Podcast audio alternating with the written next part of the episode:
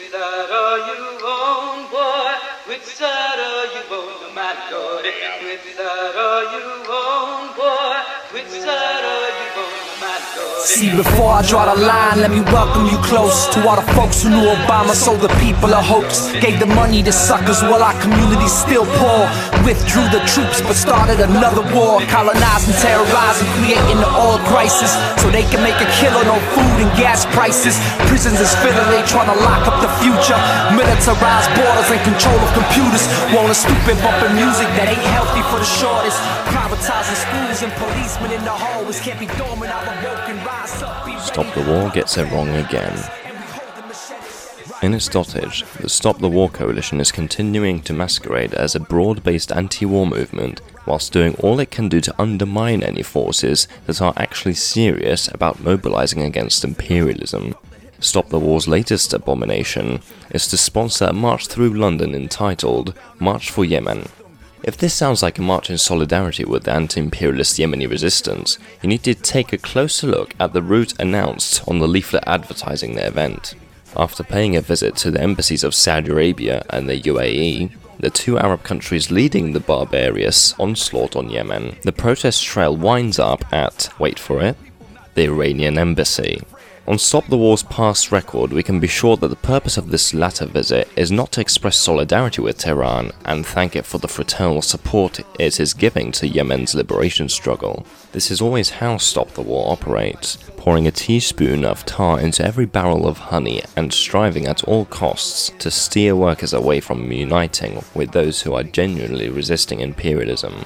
When in January the US carried out the cold blooded murder by drone in Baghdad of Iranian national hero Major General Qasem Soleimani, Stop the War responded by A. pointing out that the assassination was, quote, an extremely serious and dangerous escalation of conflict with global significance, end quote. And B, declaring that, quote, we urge the restraint on the part of both Iran and the US, end quote at a stroke equating the forces of resistance with imperialist aggressors. Iran, heeding wiser counsels than this, decided that on this occasion the best form of defense was attack, and proceeded to lay into US occupation forces in Iraq. In February, two US soldiers and one British soldier were killed when the Taji military base was rocketed, and the retaliatory airstrikes that followed only triggered more punishment from the occupying forces as the base drew further attacks. These bases, intended by the US as launch pads for aggression against Iran, are starting to look more like sitting ducks for Iran backed militias. Consequently, in March, bases at Kirkuk, Qaim, and Qayyara were closed down, and in April, at Taqaddum airbase was shuttered too. The moral is clear the only way to teach imperialism restraint is by standing up to it. The plan to protest outside the Iranian embassy recalls another shameful embassy visit back in 2011 when Stop the War celebrated the imperialist backed counter revolution in Benghazi by standing outside the Libyan embassy and loudly denouncing Colonel Muammar Gaddafi.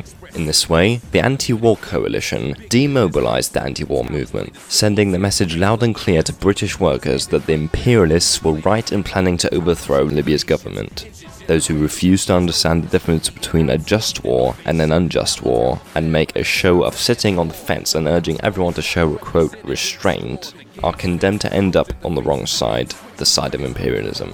Just as when it sends oil tankers to Venezuela by giving what fraternal support it can to the brave resistance of the Yemeni people, Iran is showing how seriously it takes its part in the anti imperialist struggle. Workers in Britain need a leadership that is prepared to do likewise support the axis of resistance, victory to the Yemeni people.